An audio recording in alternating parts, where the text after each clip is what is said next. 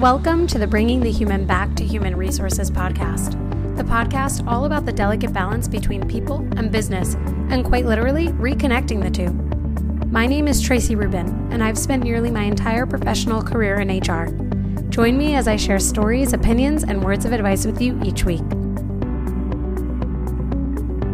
Welcome back to the podcast, everyone. Thank you so much for being here. Don't forget to rate, review, and subscribe wherever you're listening to this podcast. And if you're new here, welcome. You can follow me on Instagram at HR Traci. That's H R T R A C I.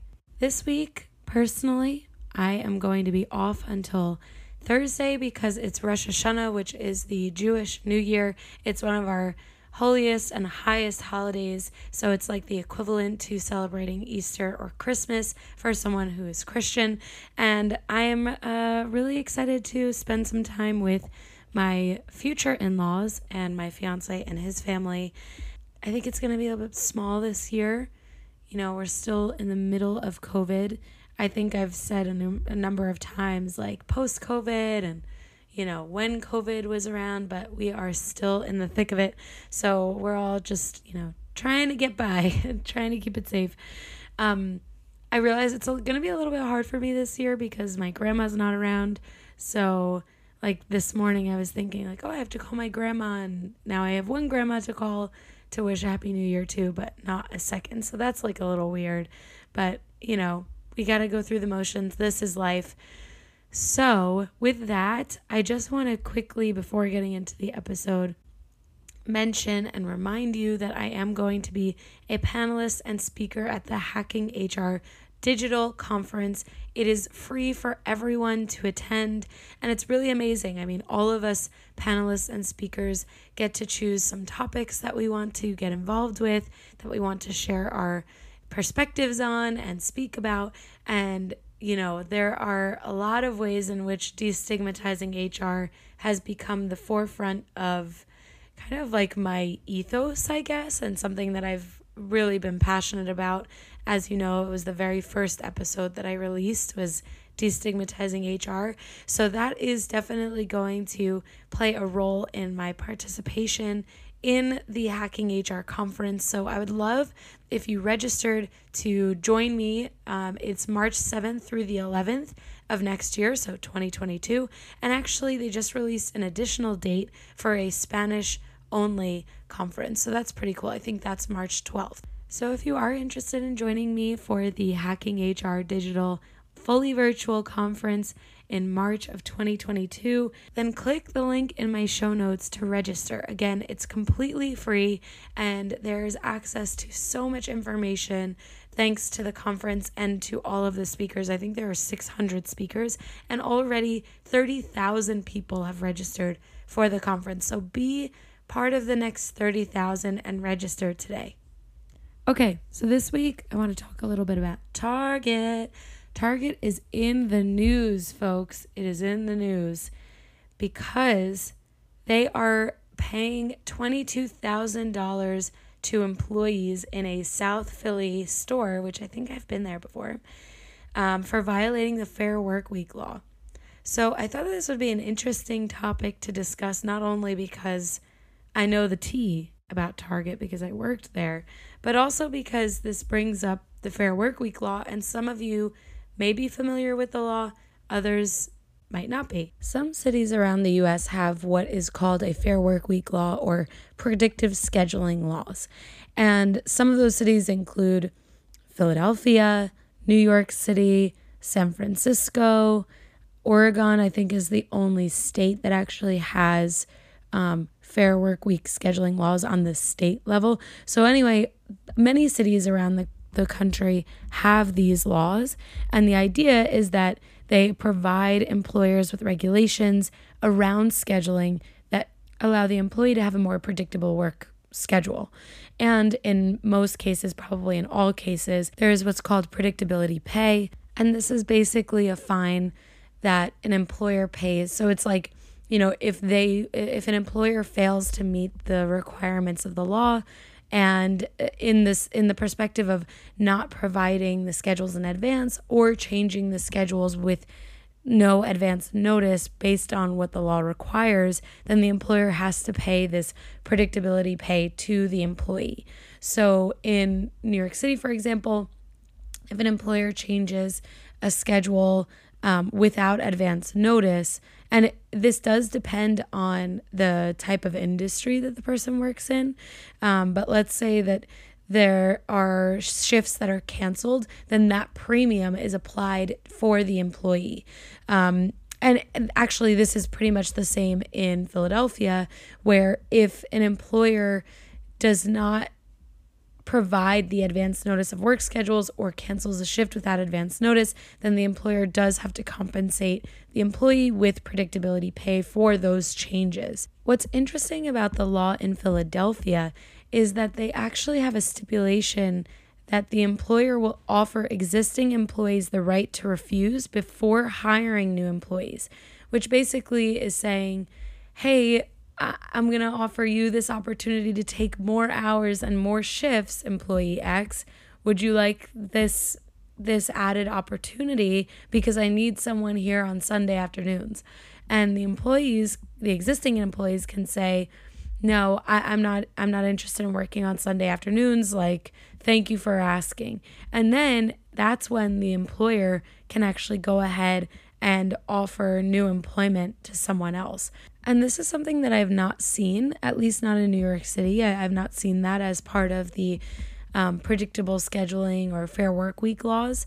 Um, so it's interesting because employees have more opportunity to take on more shifts and thus earn more money if they're offered that opportunity and they have the availability.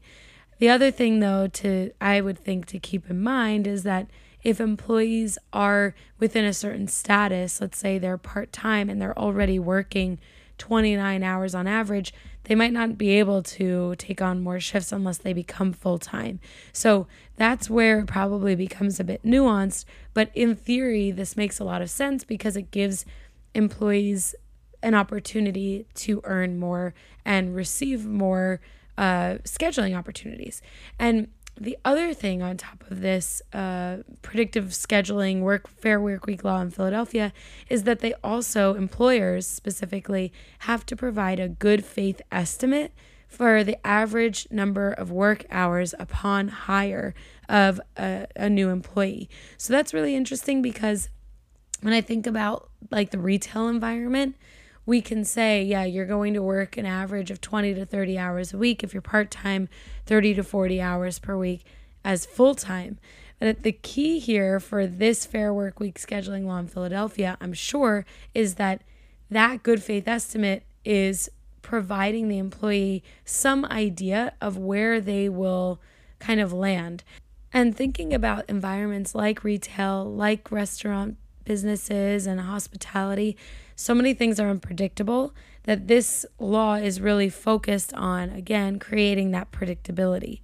So, Philadelphia does provide some examples of violations, of course, not providing a good faith estimate, providing a schedule that has significant changes from the good faith estimate six times in a 12 week period. So, basically, if 50% of the schedule within a 12 week period is significantly changed or strays from what the good faith estimate predicted for the employee, then that would be a violation where the employer would really be at fault. Also, another example of a violation is not providing 10 days advance notice. In 2020, that was the law, but in 2021, they actually made it 14 day advance notice, which is really more in line with the other cities around the country. 14 days is considered advance notice. So, specifically, if I'm publishing a schedule for employees, let's say on September 1st, then it needs to be at least 14 days out that I'm providing that schedule so that employees have 14 days of advance notice of their shifts. Not paying predictability pay, also a violation. Not paying $40 or written consent when scheduled to work fewer than nine hours um, after a previous day's shift, meaning like if you've worked in retail, you know the word clopening. If you have worked let's say until midnight and then you're scheduled again at 8 a.m., you would have to pay as the employer $40 to the employee or provide written consent or receive written consent from the employee to be scheduled without um, that nine hour break between shifts. And they're saying actually it's a shift that spans two days. So if between two days you're not getting a nine hour break, then you're eligible for that um, premium, that $40 premium as an employee. Also, again, coming back to this right to refuse, if an employer doesn't offer new work hours to existing employees or have a policy for offering and distributing work hours, meaning a swap shift um, capability or or anything like that, then they are in violation. Um, and then the the final violation examples here are not getting voluntary consent for additional shifts, not retaining records for two years, and not posting the actual law in the workplace. So these laws, I mean, this, that, reading through those violations, for example, that is totally on par with what other cities are doing. What I would say is that Philly is definitely leveling up the law with the right to refuse and the retention of records.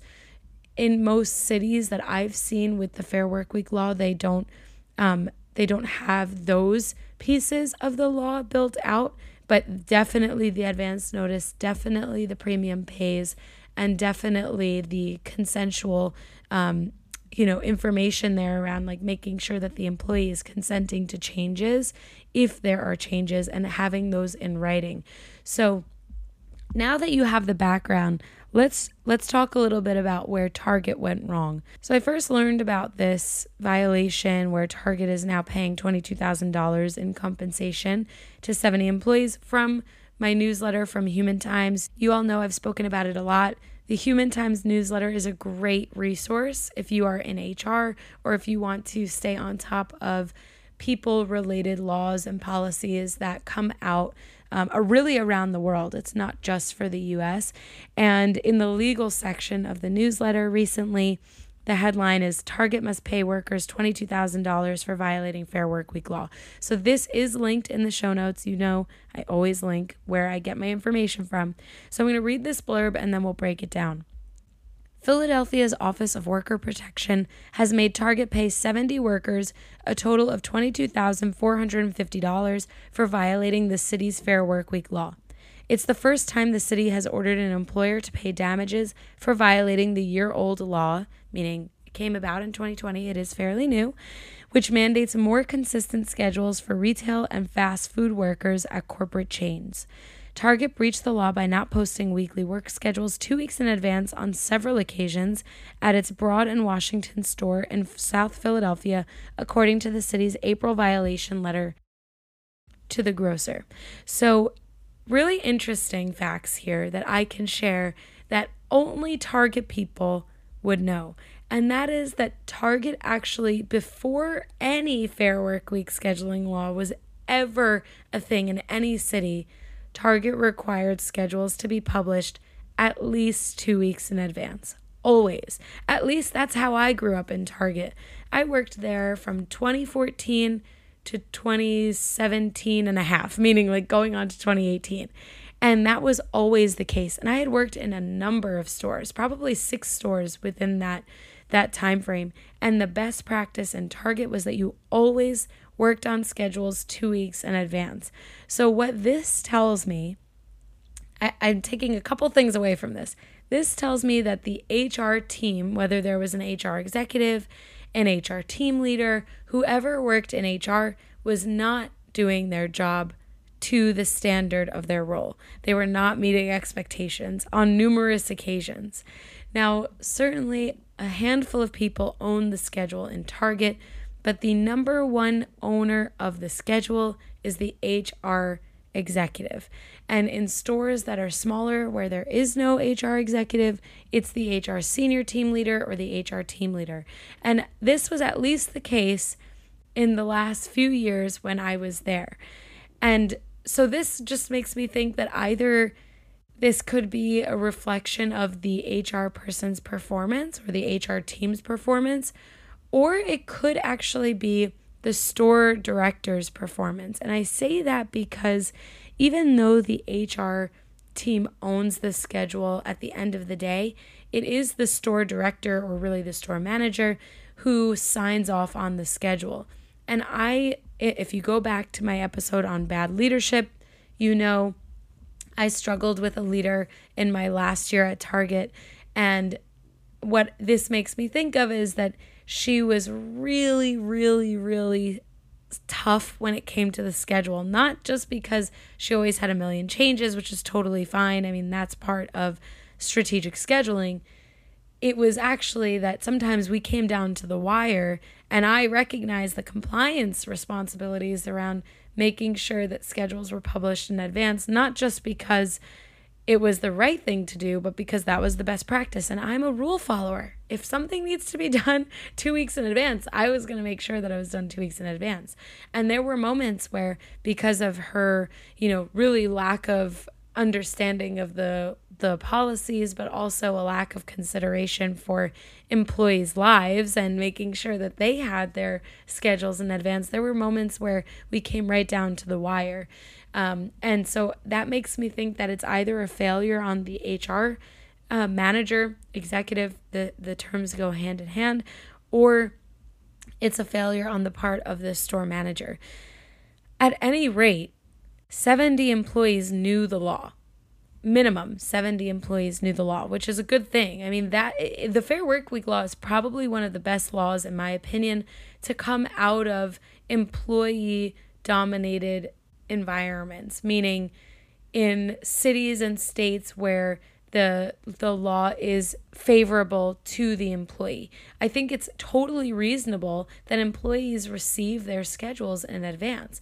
And to me, it's totally irresponsible for an employer not to provide schedules in advance, especially in an extremely unpredictable environment like retail and the fast food industry or really any hospitality industry. So, if you are an HR professional listening to this, if you are a manager of a team and your schedule changes and you're writing a schedule, if you don't already provide advance notice, maybe because there is no law in the city or state that you work in, I highly recommend that you consider this be part of your best practice.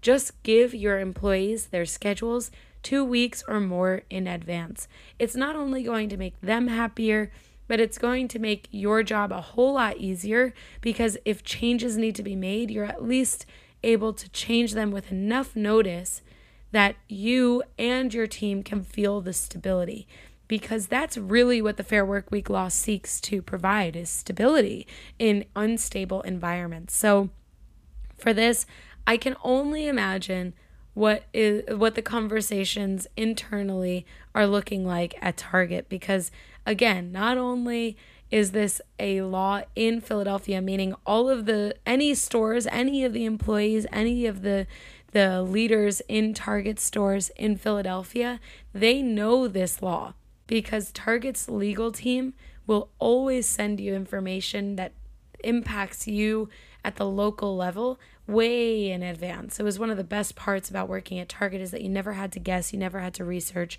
or search or assume one way or another. The legal team had your back. So if there was a change legally, whether it was a minimum wage or something like this, you knew about it. So that's the first issue is that they're not following the guidance that I'm sure Target sent out. The second thing is that they're not meeting the standard best practice of their role in providing schedules two weeks in advance, which was always a thing. And as I say that, this makes me think of another failure. Pointing out all the failures here today, Target has structures within like districts and regions. So the South Philly store, I can't remember the district it was part of specifically, but it was part of a larger district. And in that district, there are, let's say, like 10 to 12 stores that an HR business partner and a district manager help to support. And then there are a few districts, so let's say like 10 districts that bubble up to a region. This was at least the case when I was at Target a few years ago, four years ago. And the South Philly store, whatever district it's part of, like I said, it has an HR business partner and a district manager. One of the roles of the HR business partner is to make sure that the HR teams are compliant, meeting their standards and goals week to week, month to month. And schedules, specifically schedule compliance, is part of a report. I mean, it's very easy to see if a schedule is compliant. and um, and that the HR person is compliant with their practices. And even though the reporting might not be exactly like focused on violations, HR business partners are expected to be in stores and to basically travel to the stores and ensure compliance. And the schedules were always physically posted in the store. There was the two, like the current schedule, the schedule two weeks out. And that was the rotation. So it's like, what are the two weeks that you're working in and the two weeks in the future? So basically, the full month was always physically posted in the store. So the failure I'm thinking of here is that the HR business partner wasn't actually validating that the HR team was compliant with their scheduling practices. Because if this is saying that there were several occasions by which there were violations, then that means there were several opportunities for the HR business partner to recognize that there was a compliance issue. And maybe they did. Maybe the HR business partner noticed that there was a an issue with scheduling compliance. But in my experience, if I'm an HR business partner and I see that a store because I did this in Target. I wasn't an HR business partner, but I did I was a district resource, like training resource, and I did support other stores while I was an HR um, manager because I was training other HR managers. If I went into a store and I saw that something was not compliant, I pointed it out and I followed up on it. Um, so if I on Monday go into another store and there's an issue, then by next Monday, I would expect that it's fixed and I would follow up on that issue to ensure that it was corrected. So it seems like there was a bit of a breakdown on a few levels and you know now target is literally paying for it. I mean it certainly is not that much money when you think about you know the rate of pay and the premiums but this is money that target didn't need to pay. So as an hr person we're always focused on providing the employee the right resources and ensuring that employees are happy and taken care of but there's also the mitigation of risk and the HR person at the South Philly store did not mitigate risk. And I'm certainly not trying to call this person out. Someone might actually know who this person is, like listening to this. This person might actually listen to this podcast. Who knows? Not trying to call you out, my friend, but I am pointing out what I know to be the obvious breakdowns and really the reason why Target is now paying more than $22,000 in premiums to 70 workers. So, good luck to all of you in Target. If anyone from this store listens to this, if you've got the real hot gossip and you know exactly what happened, let a girl know because I'd love to know and I don't have to share it. But you know, I, I am a self declared nosy person, so I do like to know what is going on at the core if I can. And if I can't, that's okay. No big deal. But I am totally self aware that I am pretty nosy. I like to know exactly what's going on. So, with that, I want to thank you for your time again this week. Don't forget to rate, review, and subscribe. If you know someone who would really enjoy this episode or this podcast in general, please be sure to share it with them all of the links are in my show notes as well for everything that I talked about today. And don't forget to register for the Hacking HR conference. I would love if you were to join and listen to all of the amazing information that's going to be provided again for free to those of you who register. If you are Jewish like me and you're celebrating Rosh Hashanah, Shana Tova, have a happy new year, and I will see you all next week.